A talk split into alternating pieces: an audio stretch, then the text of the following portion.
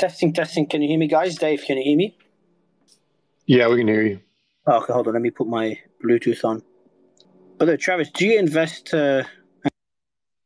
I've never asked you that question. Do you guys invest in any startups? Uh, you just broke up for a second. Say that one more time. Do you, do you personally invest? Uh, you or your fund invest in startups? Uh, not any, not really anymore. Um, we raised a venture fund from the existing investors in our hedge fund in the first part of 2022. And then when FTX collapsed, we just gave them all the money back because we just thought it was like kind of messed up to like keep because like every single venture fund investor was also an investor in the hedge fund that got, was stuck in FTX. So we just thought it was like kind of messed up to like keep their money in the venture fund when we just screwed them over so bad in the hedge fund. So we just uh, like wound down the venture fund and gave everybody their money back. So have you have yeah. you thought about because uh, that's obviously what, what, we invest in heavily. Have you thought about uh, opening one again? Yeah, maybe at some point. Yeah, maybe at some point. Um, yeah, I mean, there's uh, certainly a lot of opportunity out there. Uh, you know, to you know invest in vaporware at a very low market cap, it then goes up a lot, and then you can dump it on retail and make a lot of money before it collapses. Or you can, or you can lock it up for a year, two, three years, and do that. But yeah, what, what Travis just for the audience, what Travis report uh, is discuss is uh, mentioning is something we've discussed in previous spaces, is the model. And by, the way, just for the audience, it's repeating itself all over again. The model of investing in startups, but then you get a big unlock at the beginning you know, larger investors typically don't. And the better the project, you know, we talked about Pixels last week, which we're investors in. Um, they had no unlock. They had a whole, uh, a full one year lockup. Um, so then that kind of solves that problem to an extent. Um, and we're seeing more long term lockups for quality projects, but we're seeing a lot of mediocre to crappy projects, you know, desperate for capital. What they do is they give a big unlock to VCs just to be able to raise capital.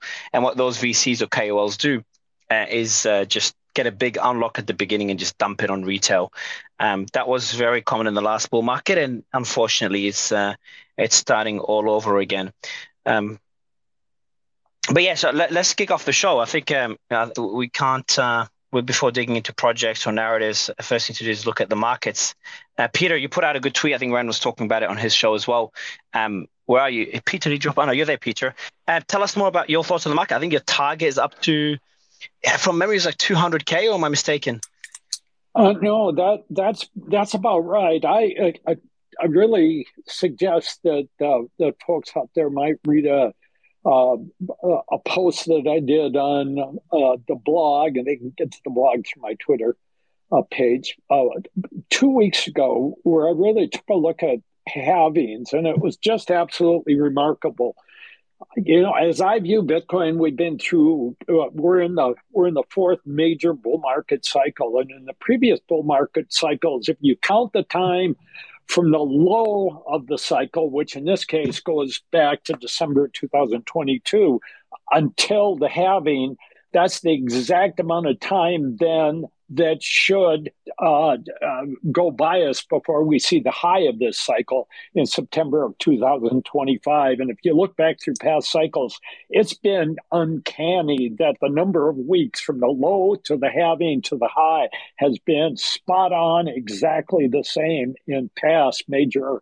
Bitcoin bull market cycles. So, you know, that is my key uh, calendar date is we go into the halving, that'll be halfway through the bull market. And the fact that we thrust up through what I viewed as a channel, a 15 month channel on the charts in the last two days, indicates to me that the market's accelerating at, at a higher rate than I really kind of thought it might have. My target had been 120 to 130 based on a bull market that would go at the same pace we've seen since the lows but it's obvious that the acceleration has now occurred. So I have to up the target. And if you look back at the document that I posted uh, on the blog, uh, I think I lay out the case for why it's 200 now instead of 120. And uh, would you say that the ETF is now the new catalyst? Just going to give everyone the an update on the numbers. So yesterday's total inflows were 519 million, which is higher than the average. Now we saw grayscales, the outflows drop to uh, the lowest they've been. I think the hist- historical low of $22 million. That's pretty much it. And then the volume, uh, Ran kind of got excited yesterday talking about the inflows, but it was the volume. Well, the volume did hit a record high yesterday. Uh, daily trading volumes at $2.4 billion. Um, and BlackRock's IBIT um, did a volume of $1.3 billion. That's 30% higher than its previous all-time high. Not pre- higher than the average, higher than the all-time high. So, Peter, and we'll go to, to, to the rest of the panel. We've got Travis, William, Dave here. Can we say the ETF now is is the new narrative, is the new halving, um, and we could see an all-time high, possibly even before. Like I ignored anyone that said we could see an all-time high before the halving, even though I'm horrible at speculating and charting. Uh, but then looking at the, the market now, I think Bitcoin's at what 57, oh shit, 57.2. Uh, ETH is at 3.2. Um, could we see an all-time high even before the halving? Oh, I think that makes perfect sense. I mean, the reality is Bitcoin's very unlike an awful lot of markets because there's a limited supply and you know there there's a certain pace at which new bitcoins come online. So we have this new demand coming into the market but the reality is people like yourselves and me i'm not about to sell my bitcoin. And so you know i'm in bitcoin for for the longer term. So uh, the etfs are going to have to bid up the price and they're in a bit of a pickle now because they have new investors coming in. They have money that they have to apply. They have bitcoins that they have to buy. And the reality is, as, at yesterday's price or last week's price, there are not a lot of bitcoins for sale. So I think they're caught in a bit of a jam where they're going to have to bid the price up. I wouldn't be surprised, though, that we have a temporary or local high coming right into the halving date, then we could drift, not necessarily big correction, but chop around for a month or two before we get going again. So to some degree, it's going to be a mini buy the rumor, sell the fact when when uh, halving takes place, but it's not anything that I'd be willing to sidestep my long position for. So, Dave, just want to add one more thing for you, Travis William. Um, we got Eric, our friend, put out a poll saying Bloomberg, oh, sorry, Bloomberg, Alex, he predicts that the Bitcoin ETF could pass the gold ETF in assets under management in less than two years. What would that mean for the markets? Peter, Peter, I had a quick question for you. Uh, something you said at the beginning there. You're talking about like the remarkable sort of seasonality or cyclicality of, of of Bitcoin, referring to crypto broadly too. And I know you've been doing this for a long time. Is there any like analog? Is there any comparison to some other asset, financial instrument, a commodity, something like that that that has historically moved with some comparable type of you know, just like how strong the seasonality or the cyclicality is to this asset and to this asset class? Yeah, yeah, great question, Travis. But let me let me just say this: if you, if you discount some of the other macro cryptos and especially some of the wild and crazy altcoins and so forth, there's no other market in history. And I am a chart addict and look at charts throughout uh, decades and even centuries periods of time. There's no other market like Bitcoin. I mean, we're in the fifth parabolic advance in Bitcoin's history on a log scale. You cannot find another market that has done that type of thing. Um, the only other mark, the only other price scale that I can see that's kind of comparable to Bitcoin would be German interest rates in the 1920s. Love that. Yeah, because it's it's something that I've talked about before of just the um, I had a tweet thread I put out at the beginning of this month that went super viral, and one of the the concepts I talked about was the strength of the mimetic reflexivity that this meme of three up, one down, which kind of refers to Bitcoin and kind of the crypto uh, ecosystems, you know, broad tendency to be the best, you know, Bitcoin's the best performing asset three years in a row, and then it's the worst performing asset the fourth year, and then it's and then it resets again, and it, and we're now on like the third full, you know, iteration of this basically, and that that has created such a strong mimetic reflexivity around the market's collective agreement that we are in the good part, the meat of the good part of the three up, one down right now. And they're just, it's like, it seems like it's never been stronger because we have now seen it one more cycle play out like that. And then you combine that with these spot Bitcoin ETFs, and then you combine that with it looks like the Fed is starting an easing cycle, and you combine that with stock markets ripping to you know new all-time highs consecutively and there just seems to be such a broad agreement right now and that's what i was gonna i was kind of asking you about about like you know some of that cyclicality stuff Peter, before going to William and, and Dave, not sure if your mic is working. Is there anything else to add? Um, any other bits of pieces from your report? Uh, no, I mean I think that covers the waterfront because I don't. Really... Did you cover? Did you talk? Did you talk on your? I haven't read your report. Did you talk much about Ethereum on your report? No, as you know, I'm kind of a Bitcoin guy, and crypto's Bitcoin, Bitcoin's crypto. So, uh, didn't talk about Ethereum. But William, would love any thoughts you have on the discussion so far, and maybe kind of touching on Ethereum as well. L2's uh, the TVL is approaching the thirty billion dollar mark, so it's continue to hit uh, new all time highs. So, I'd love your thoughts on the ETH narrative and the ETH ecosystem, especially with the upgrade they have having coming. I'm not sure when the upgrade is. William. Yeah, so the, the way I look at it is that there are four things going on right now uh, at the same time in terms of uh, in terms of different variables. One, there's the halving. Everybody's talking about the halving. All that means, the halving, is that the block rewards will decrease from 6.25 bitcoins to 3.125, so half of it. And what this this means that um, the miners have to make more money. Going to be more difficult for them to make money. One way to they do that is by the price being higher. So we could speculate and say the last four years, the, the average price, let's say, was 40. I'm just eyeballing it. So we could look at 80,000 as uh, a price target by the end of the year so that the miners still keep making money. That's my estimate. Number two, you have the ETFs. Okay. Uh, yeah, there was a pop in the last few days, but we're still at very small levels in terms of uh, the Bitcoin uh, inventory. Uh, even at 15 billion, we're still at 2 to 3% levels. It's not too bad, but it's not at the 14% level that it could reach. Thirdly, we have the technicals, all the chartists, the technical people that will look at the chart and say, yeah, eh, based on the charts, based on our experience, it's going to go to this and this and that. It's going to, going to reach the all-time high. I have no doubt we're going to reach the all-time high in the next few days, if not few weeks. That's what the chartists will tell you. And then fourthly, there is reality. so the reality in, in, in the crypto world, it tends to to swing like a pendulum.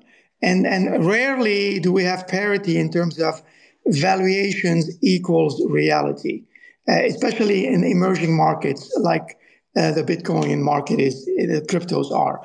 Uh, so the, the patterns are more erratic. And um, uh, during the during the bear years, like the last couple of years perhaps, when the SEC was pounding on the industry, we were asking ourselves, uh, even just a few months ago, do we really this? Uh, no, we didn't. And and similarly, as now many prices are close to reaching the all-time highs, we need to also ask ourselves: Do we really deserve this? So, uh, in, in closing, uh, yeah, in part there is some catching up. Uh, so we had to catch up to all these uh, the barriers, uh, but we also should be careful that if speculative activity is not matched with cryptocurrency or token utility, whatever the levels are that we end up with, it's not going to be sustainable. So we've done a good job as an industry uh, to push speculative activity, and that's okay because it funds innovation. But we shouldn't. Uh, we should also keep our eyes on the increased utility and functionality. And I'll close by saying, with higher valuations comes higher responsibility. And talking about William, you said that we could, you know, the chartists would say we'll hit new all-time highs within the next few days. So, are we just putting behind us the pre-halving dump? We missed that, and and, and that's no longer a, possibility. Or it's always a possibility. It's no longer likely, in your opinion, William. I mean, it, it, it's all part of the same equation. um, the the halving is going to push up the prices so that the miners have to keep making money. Um, so it's it's kind of it, it, it, it and you have to look at it on an average basis. So again, my the best way I can do it is eyeball the last uh, four years average and project that as what it's going to be, and and we go from there. Dave. Yeah, I think that, that the interesting part is you have to remember U.S. is still half the world's investable assets, and was only scratching the surface in Bitcoin. And we've had this narrative in the crypto world where you know, people would, would use words like Bitcoin's the lead sled dog. Bitcoin would would start a rally. It would then pause as people rotated hot money into altcoins, and Bitcoin would sit there for weeks at a time. And that narrative is is exactly what went on through all the previous cycles of, of Bitcoin and crypto. And, and, some of us kind of you know groan because we see dog with hat going crazy, and you know before that it was Shiba or whatever meme coins. And as you put, as someone used the word vaporware projects, I mean you know there's still a lot of level ones that have no use case as far as I could tell, uh, nor prospects for use cases. Yet there are others that have potential, but they're all potential. Whereas Bitcoin is a separate thing. Bitcoin is trying to become a store of value. I say trying, it's done a great job of it so far, but critical mass is at a, a dramatically higher price point. But now we have a new world where a lot of investable assets are looking at that. And if you think about it and you listen to Michael Saylor talk or anybody who is, you know, a Bitcoin evangelist, they say, well, look, we're going to have a digital store of value that will be the base layer of the internet of value. And what is the price of Bitcoin at that point? The answer is it starts at where gold is, so it's somewhere between five or six hundred thousand, you know, price per Bitcoin, and it ends as the denominator for value on the internet. Now, that's great, except for probabilistically speaking, the market is saying, well, maybe we got a ten percent chance of that happening now. Uh, I don't know. And a lot of people who are in Bitcoin, the people who don't want to sell it, us, many of us, are saying, look, we think it's way higher. And so we have the reason the cycle is different is because instead of Bitcoin pausing uh, while money's rotating into into other coins, the money's coming from the outside, and the crypto money has paused. And so we see, you know, everything going up at this point. But you know, look, like these things change, right? You know, there will be outflows. This will be volatile, and people should understand that. But at the end of the day, supply and demand, economics 101 matters. And there's a lot more demand as people are starting to catch on to this narrative than supply. And I'll leave with one thought that I've said before, but I don't think people really, really grok, which is when you compare the state of the network to the all, previous all-time high to today's pricing, honestly, the state of the network, depending on which metric you use, is anywhere from two to five times stronger in terms of whether it's number of wallets, whether it's hash rate, whether it's you know distribution. It doesn't matter. The network is dramatically higher. And so getting to the previous all-time high to me is a is a slam dunk. The real question is, will it get to somewhere the two to five times the previous all-time high, which would basically be the same level of euphoria? And I think that's really what you have to watch out for. Uh, I, I want to go to Matthew. Matthew, I didn't know you're here. You, you changed your profile photo, but looked at that was a bit deceiving.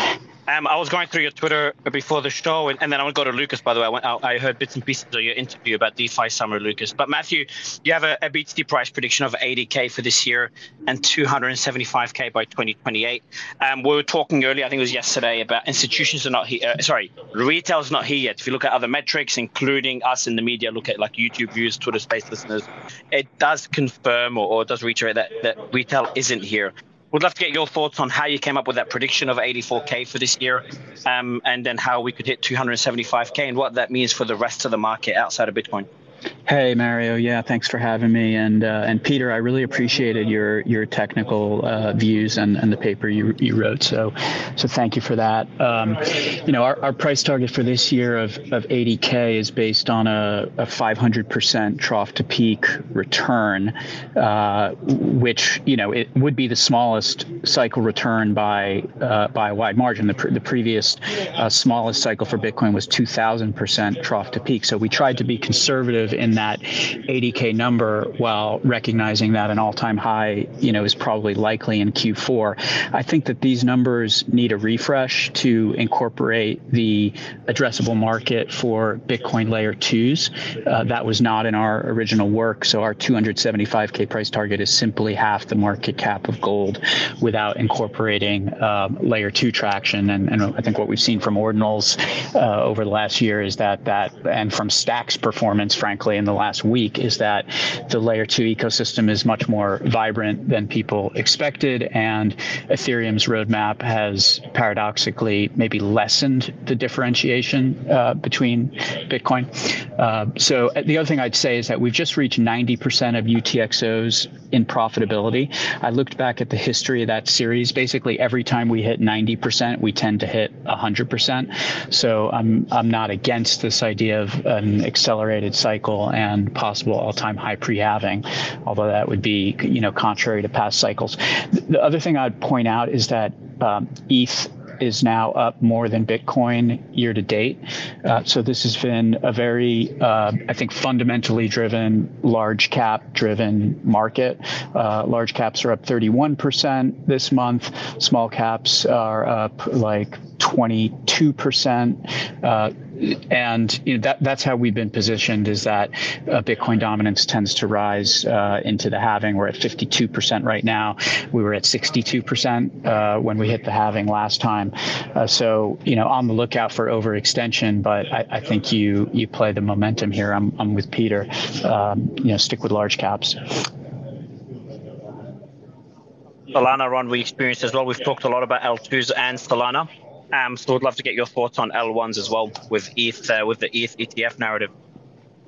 Uh, yeah, I, I, put out a, a a Twitter thread on December 23rd last year, which pretty much was the pico bottom for the ETH BTC ratio, and um, you know rotated into into ETH for the first half of this year, uh, expecting a better narrative on the ETF. Uh, I just saw today the Dencun hard fork went live on testnet. Um, A16Z just made a hundred million dollar investment into EigenLayer. Uh, I think that is a key enabler of ETH leverage for this cycle, which will come from retail and on chain uh, rather than from like institutional OTC providers, most of whom went bankrupt. Uh, although we're, we're seeing the you know the emergence of, of some of that bankruptcy as well here. And any specific narratives uh, that are interesting to you, Matthew? Like the, the ones we've talked a lot, we've talked a lot about AI recently. Um, I try to always sneak in gaming whenever possible. I want to do a gaming space soon. Uh, we're going to have uh, uh, Lucas talk about DeFi Summer 2.0. Any specific narratives that interest you? I agree with you that the gaming environment is getting more constructive. Um, there it, I, I, don't want to name names because these are these are small cap tokens, but we're we're noticing uh, more attractive game launch calendar and uh, s- some more momentum in that space. So we've increased our allocation to gaming tokens uh, over the last month. You can you can mention you can you can mention token names if you like, Matthew. As long, if you're invested in them, you definitely if you can mention them and say you know we're we're, we're, we're investors, if you like. I'm going to let them run a little bit more. okay, no problem, no worries. well, I, will mention one that we're excited for is Portal Coin. I think everyone knows about Portal Coin launching on Binance gaming ecosystem. Um, so we're investors in that. Um, if anyone wants uh, wants something to watch for, for this week, I think they launched in two days. They got 8.5 billion dollars staked, and we're investors. Yeah, we're heavily, you know, pretty much any gaming project that's launching now, we're investors. Um, but we haven't touched any other AI. We're invested, but we haven't we haven't done much in the DePIN ecosystem. Your thoughts on that, Matthew? Uh, we like Helium and Hivemapper and have put out research on on both of those projects. Uh, I noticed that Helium had a, a, a, high in new subscribers yesterday, uh, so you know we think they're doing a good job of differentiating uh, through the through the crypto rewards.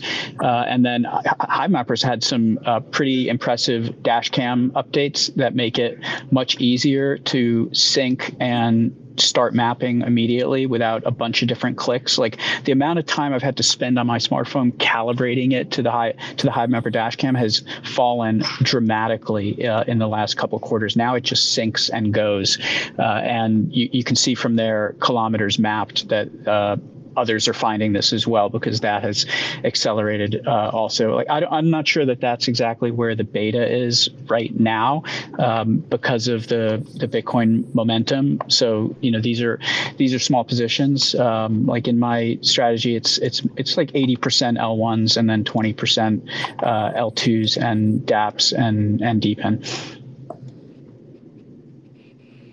before you jump in, before we go to Lucas, and just before and Andrew, guys in the audience, uh, I've got two questions for the audience. I'm going through the comments. One, is there anyone that still thinks we could see a, a dump before we hear, and I'm talking about dump, you know, a 20, 30% uh, drop before we see all time highs?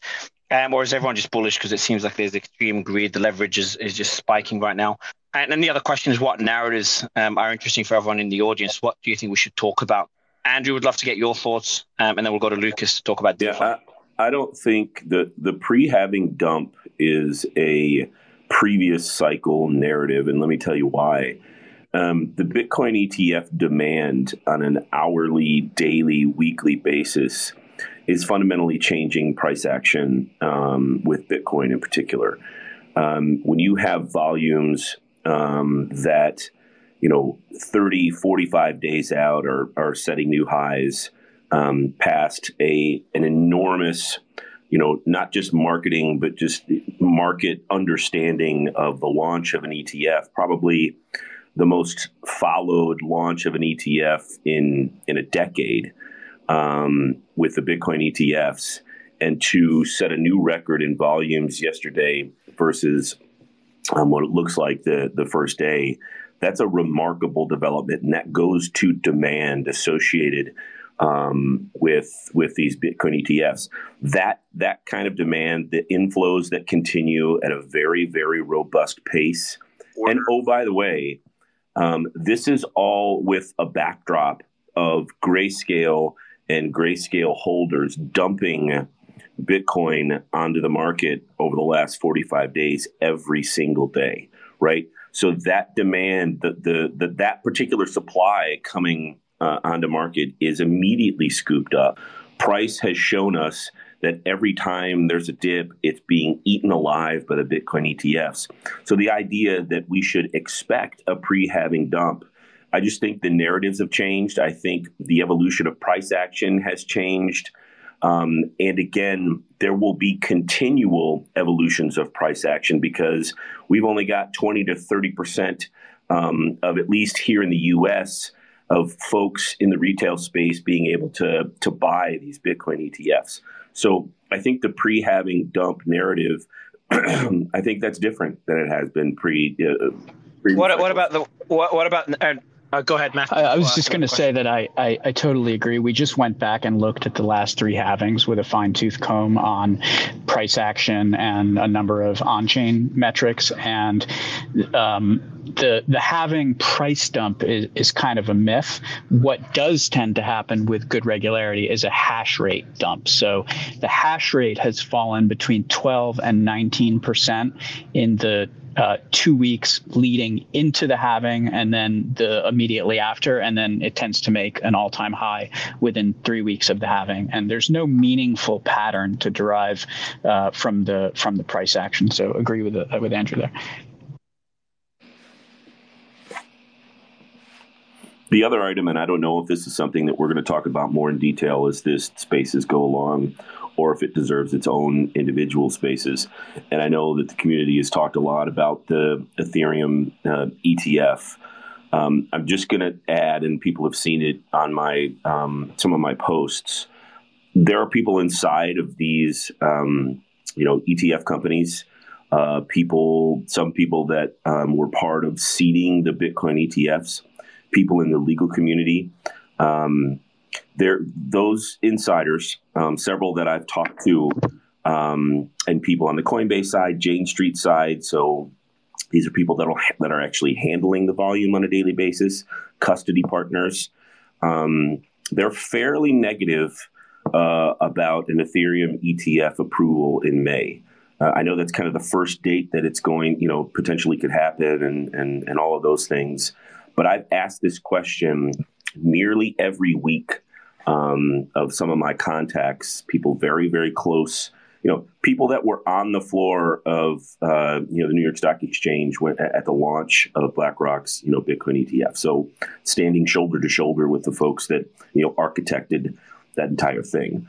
Um, fairly negative on an approval of an Ethereum ETF um, in May. You know where it goes from there, how that plays out, what kind of delays potentially the SEC uses. The other point of interest that I've asked many, many times, and I keep getting the same answer there is not a significant appetite uh, for any of these uh, applicants for the Ethereum ETFs to sue the SEC. Uh, the grayscale suit was a one off. It was fantastic. It worked, all of those things. But um, individual companies are not in the habit um, of suing their regulator. Um, but can't it, but, but why is that, Andrew? It isn't, and uh, you know, excuse my ignorance from a legal perspective, but the grayscale win can't they act in some way as a precedent and make it easier for ETFs? That that that narrative does exist. That is a reality. That, that that's that's. I'm not uh, allowing that reality to take a back seat, but that doesn't mean that the SEC can do effectively whatever it wants right?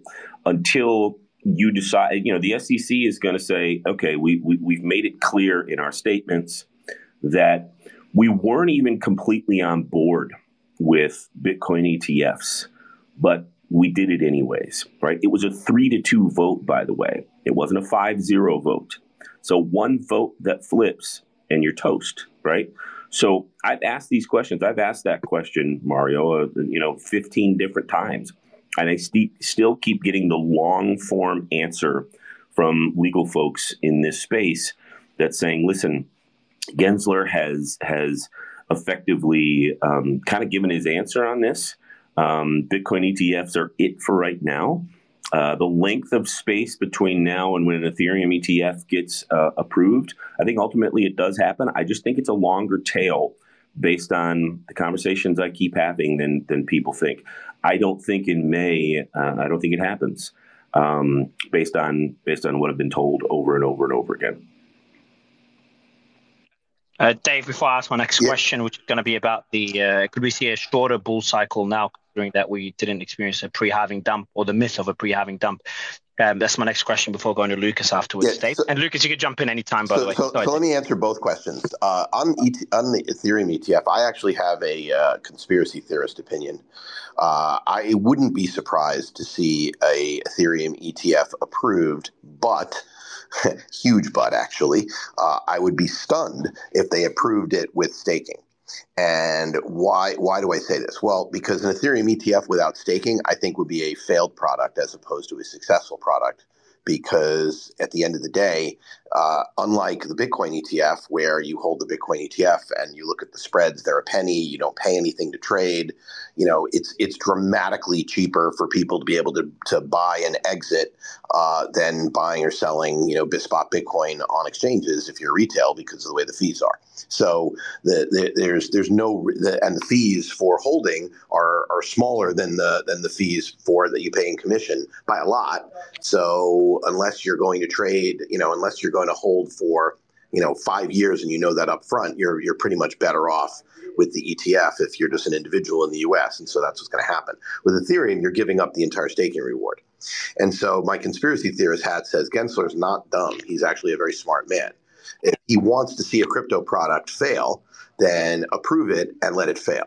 Uh, and, and the industry needs to understand that because if you look at the Ether futures product, it, it did not do very well right? You know, it's it's there, it exists, but it was hardly the rousing success that people were expecting or hoping for. And so that on the the ETF, I mean, I do agree with the previous speaker that the most likely scenario is they find a way to kick the can, but uh, be aware that there is that in between scenario, and so people should understand that. Now, that doesn't mean I still think the the bigger story in Ether is the upcoming, uh, you know, basic upgrade. What's the upgrade. What, what's the yeah, can, can you talk about that upgrade Um, just going to give an overview for the audience. And, and what's the date for the upgrade? Yeah, I don't know. Um, I'm not directly in the weeds. I'm just I'm relying on smarter people that I listen to on your spaces and others.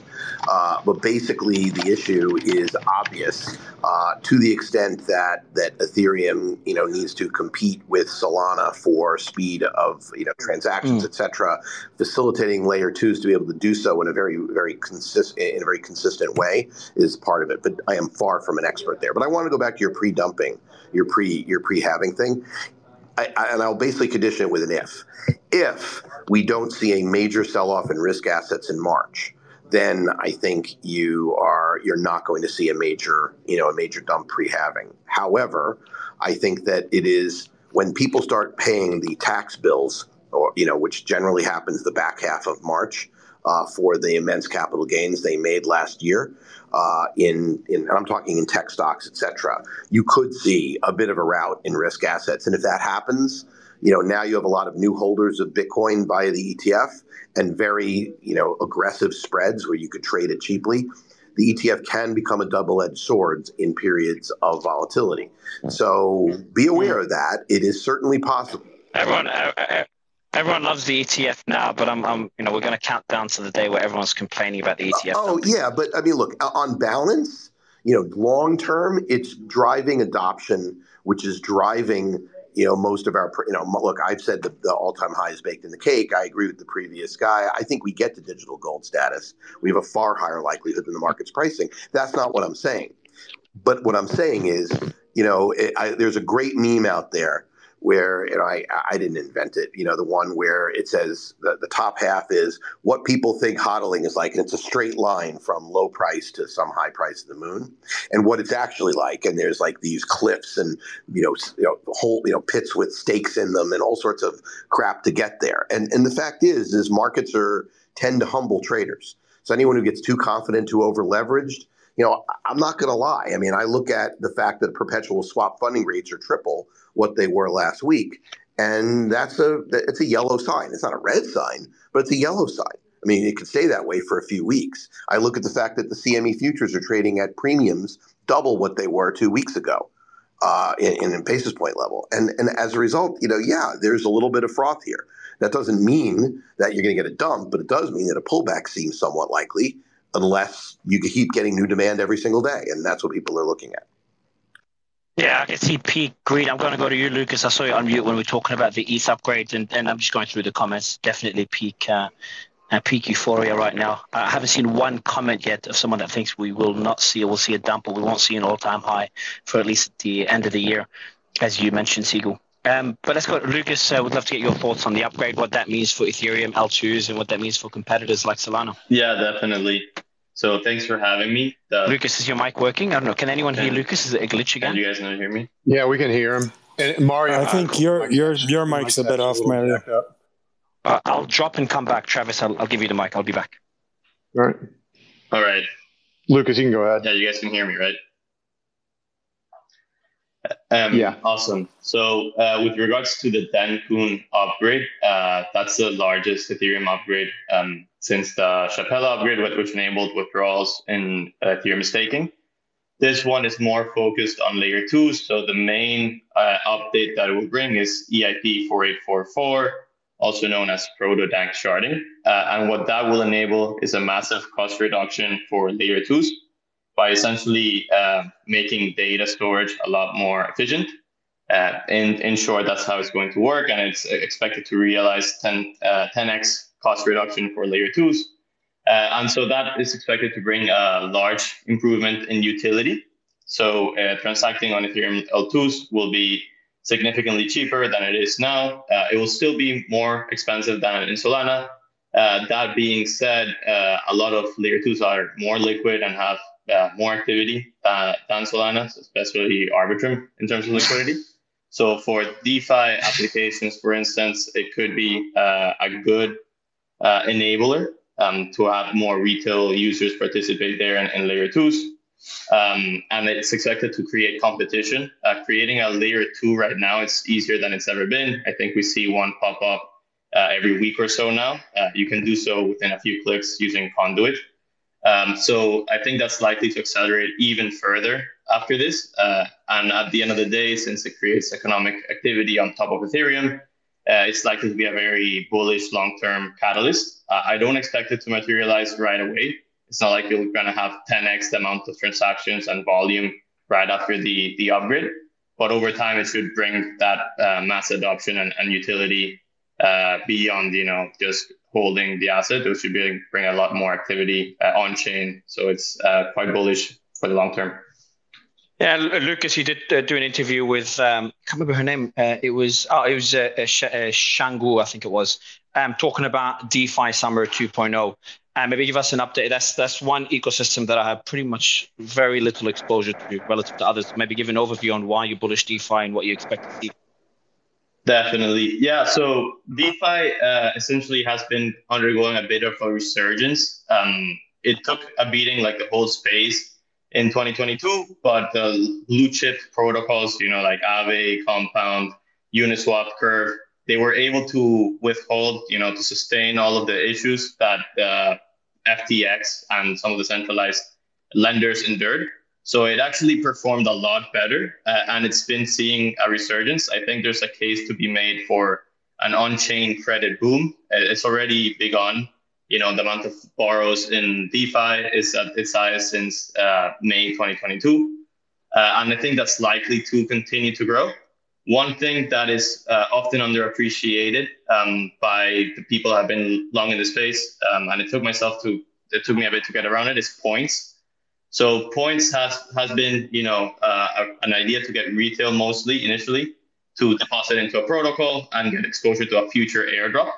And with markets that are pricing these points like Pendle and Whales markets, you can now have a, a good understanding of where the markets are projecting that airdrop to be worth, and, and that essentially creates the opportunity for people to price those in advance. So, for instance, EigenLayer, the largest points uh, program going on, is expected to be about 30 to 40% APY on 9 billion in deposits, which is uh, essentially about a 3 billion, uh, 2.7 to 3 billion airdrop, largest in history that's being priced in. Uh, and essentially, this creates, since you, you have markets pricing that in, it, it allows people to uh, bet on that in advance. So it, we've seen ETH borrows increase, likely because people are borrowing ETH and putting it here. With Ethena, we're seeing a similar thing now that they launched mainnet and, and their shards. So I think that demand for leverage will only continue to grow. You know, we're seeing borrower rates increase across the board, and uh, I think this is likely to continue, especially if we go beyond all-time highs and people uh, start looking for leverage on top of their assets. So, so yeah, in short, I think it should be a year of acceleration for DeFi uh, and a lot of the on-chain ecosystem. Yeah, I'm just reading here an article. Got, yeah, go ahead, uh, Travis. Yeah, I've got a question that I want to I want to pose to the folks on stage. We got some TA guys here. We've got you know different types of ecosystem participants on stage right now. So Bitcoin's up 34% year to date. ETH is up 41% year to date. Why is ETH outperforming BTC year to date? That's my question. And I'll withhold my answer. I don't want to like jump the shark here, but I'm just curious what how other people would answer the question that in light of spot Bitcoin ETFs and many, many billions of dollars of inflows into spot Bitcoin ETFs that have exceeded you know everybody's expectations except you know maybe the absolute most bullish expectations that has exceeded you know 90% of people's expectations and yet eth is outperforming btc year to date. Why is hey, that travis it's uh, Bilo.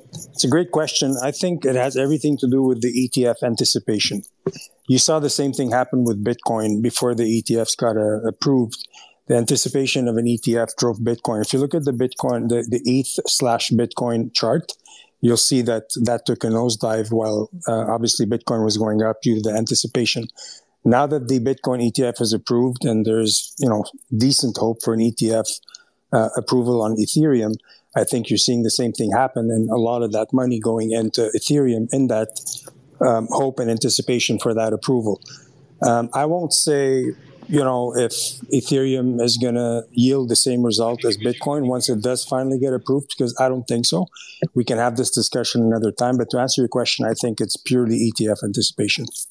Vinny, I'll, I'm going to take the other to, side of that. Uh, let, let, me let me go to Vinny, Vinny, Matthew, and then we'll go to you, Matthew, and then we'll go to Liam. Uh, Vinny, go ahead.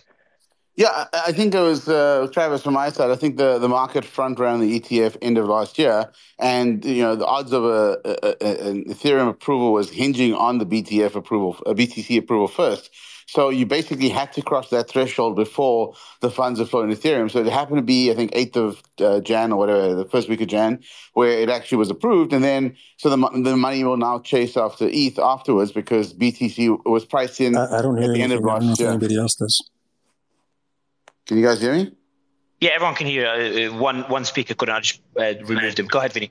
Okay, that's fine. Yeah, so so, so, so Travis, that, that was my take. Is just uh, it was just literally like a calendar year timing issue, uh, and and you had to get the, the, you know the funds had to flow into Bitcoin for the ETF approval threshold first, and then it switched over to, to ETH. Yeah, I'm going to take the other side of that. I mean, I think the ETF has helped, but they're like, look at the chain. The last week, ETH supply is annualizing at a negative, uh, 50 basis points. So supply is shrinking at an annualized rate of of half a percent a year. That that was that's versus an average of 20 basis points since the merge. So the deflationary impact has doubled in the last week. We've got the, a, a record level of ETH that's either locked in staking pools, uh, in smart contracts, or on layer twos. A record low percentage of ETH on exchange. So there's a lack of liquidity. You've got this. Re- restaking narrative, which really reduces the speed to market for infrastructure services while increasing just how attractive it is to stake in general. Uh, return of DeFi 1.0, Uniswap proposing the fee switch, uh, Ethereum back now above 50% market share of layer one blockchain revenues, launch of Polygon AggLayer, uh, you know, brings hopes of unified liquidity for, for zero knowledge L2s, and then Dencun three weeks away. So, you know, the ETF hopes it, it helps, but there is fundamental momentum on the ETH blockchain, and you can contrast that quite clearly uh, versus Bitcoin, which in the last month uh, daily transactions down, inscriptions down sharply, transaction fees down. Uh, you know, there, has been a divergence here in BTC between the speculative activity and the on-chain activity. That has not necessarily been the case in ETH. I agree. Um, go ahead, William. Yeah, I just want to say two things. One, the one of the reasons that uh, Ethereum might be that the reason why the price has been going up is also the staking ratios. The staking ratios re- have reached about 25% right now. That means that's the amount of uh, Ethereum that's being locked up uh, in staking contracts. And that's been going up steadily. So it's not just only the Ethereum ETF speculation, uh, it is also the staking ratios that will also continue to increase uh, over time. I want to say two more things. I think it's a misnomer uh, to say that Solana is competing with Ethereum based on speed or transaction costs. Uh, Ethereum has network effects that Solana can only aspire to reach uh, currently. And I'm, I'm bullish on both chains. This is not meant to be a ding on Solana. They are very different. Um, so that's I wanted to kind of say that. The second thing is somebody said, what happens if there is an Ethereum ETF and the effect on price? In my opinion, it might have more of an effect on price than it did uh, than it does for uh, for Bitcoin because Ethereum has a lot more utility than Bitcoin today. From an end user perspective, from a usage perspective, Ethereum is in many many many more apps. Uh, so if, if more Ethereum is going to get locked up in ETFs, in addition to what's getting locked up in the staking contracts, then there's going to be a lot less Ethereum in the market. And uh, finally, definitely the next upgrade is going to uh, make fees even cheaper than they are in L2 in the L2 level, not only uh, at the um, at the native L1 level. That's it. And Travis, you haven't given us your answer. Yeah, I mean, one of the reasons I, I, I posed the question was because it seems like there's still very broad disagreement about um, whether or not we're going to get spot ETFs or, or, or maybe over what time frame. Um, there's some people, you know, I don't think there's too many people circled up around the May date. I think, you know, the over under is probably the August date. Um, but there's still plenty of folks that think it's like not going to happen this year. There's plenty of folks that think it's not going to happen under Gary Gensler's watch. Um, so there's still broad disagreement there, which, uh, you know, I think if ETH is outperformed year to date, outperformed BTC year to date with that much disagreement around the spot ETF, if it is the spot ETH ETF that's driving price action, that would tell me that there's still a lot of meat left on the bone for ETH BTC outperformance. That's kind of kind of my first comment. Um, I think that some of the technical upgrades, um, I think those do matter some as well too. But the final point that I want to make, which I think is kind of a, a meta point around this, is that perhaps ETH BTC is outperforming because now is the time that ETH BTC outperforms.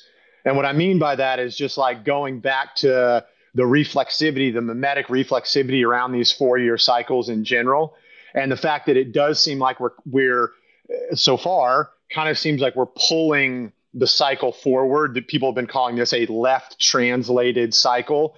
Um, that you know 2023 was better performance in 2019 that you know at least so far you haven't had the big pre-halving pullback that you've seen people are legitimately talking about hitting new all-time highs prior to the halving. We've never had that before. If i recall last cycle the halving happened i don't know price was probably eight thousand eight nine thousand bucks. I don't have a chart in front of me but um, you know less than half of prior all-time highs. And you didn't get new all-time highs until six months after the halving. And people are you know and i think people are making a, a, a valid case that you could see new all-time highs prior to the halving this cycle so you're having this left translated so if, if it is this kind of left translated cycle, then that means that like now's about the time for BTC to outperform and that there's this sort of Schelling point around that because we've seen it multiple cycles before. So Vilo? Yeah, I mean, it, it is a, a point of contention for sure uh, when it comes to Ethereum. I mean, so so so th- think about the narrative before the uh, ETF approval. Okay, there was a split there too in the community? Was it a, a, a buy the news or sorry, buy the rumor, sell the news? You're and talking, then everybody about the Bitcoin. yeah, yeah, yeah, yeah, yeah, uh, yeah. I'll, I'll, bring it back to the ETH. So you know, no, a lot of people were saying that it was a buy the rumor, sell the news, and you see, as soon as it got approved, we dumped, and and, and so on and so forth. But um, the fact is, look at where we are. Okay, look, look at the price of Bitcoin it has, in for all intents and purposes, um, destroyed all previous cycle kind of behavior, as far as I could tell. And I've been looking at this for a while, and I'm a chart guy, and and it just does not at all, in any way, shape, or form, follow past cycle behavior. And and the only reason I can attribute attribute to this is the actual the ETFs. I mean, all this onboarding of liquidity, um, buying up um, you know, the, the, the, Bitcoin causing that supply shock. And with the halving coming up, that that's only going to, you know, get more interesting. So I, I can't, I'm, I'm not saying there are no other good things going on for Ethereum, but if I was an investor, and I am, and I looked at what happened with Bitcoin, and assuming I, I say, okay, th- this should play out the same way, I, I, don't think so, and I have my reasons for it. But let's just go down that that line of thought. And, and I said, okay, it's going to play out the same way. It's almost like a roadmap to what's to come. So buy Ethereum, mm-hmm. um, wait for the approval, and Ethereum is going to moon. I mean, me, this is what everybody me, sees. Let, let me end the show with one last question I'll ask Matthew. Yeah. Uh, Matthew, do you think the narrative of this bull market uh, being shorter than others, considering that we, we, we could reach all time highs prior to the halving, um, your thoughts on, on that uh, possibility? I don't think that necessarily makes the bull market shorter. It just may front load part of the gains. Uh, we, I don't think we've ever had a, a, down year for Bitcoin in the year after the halving.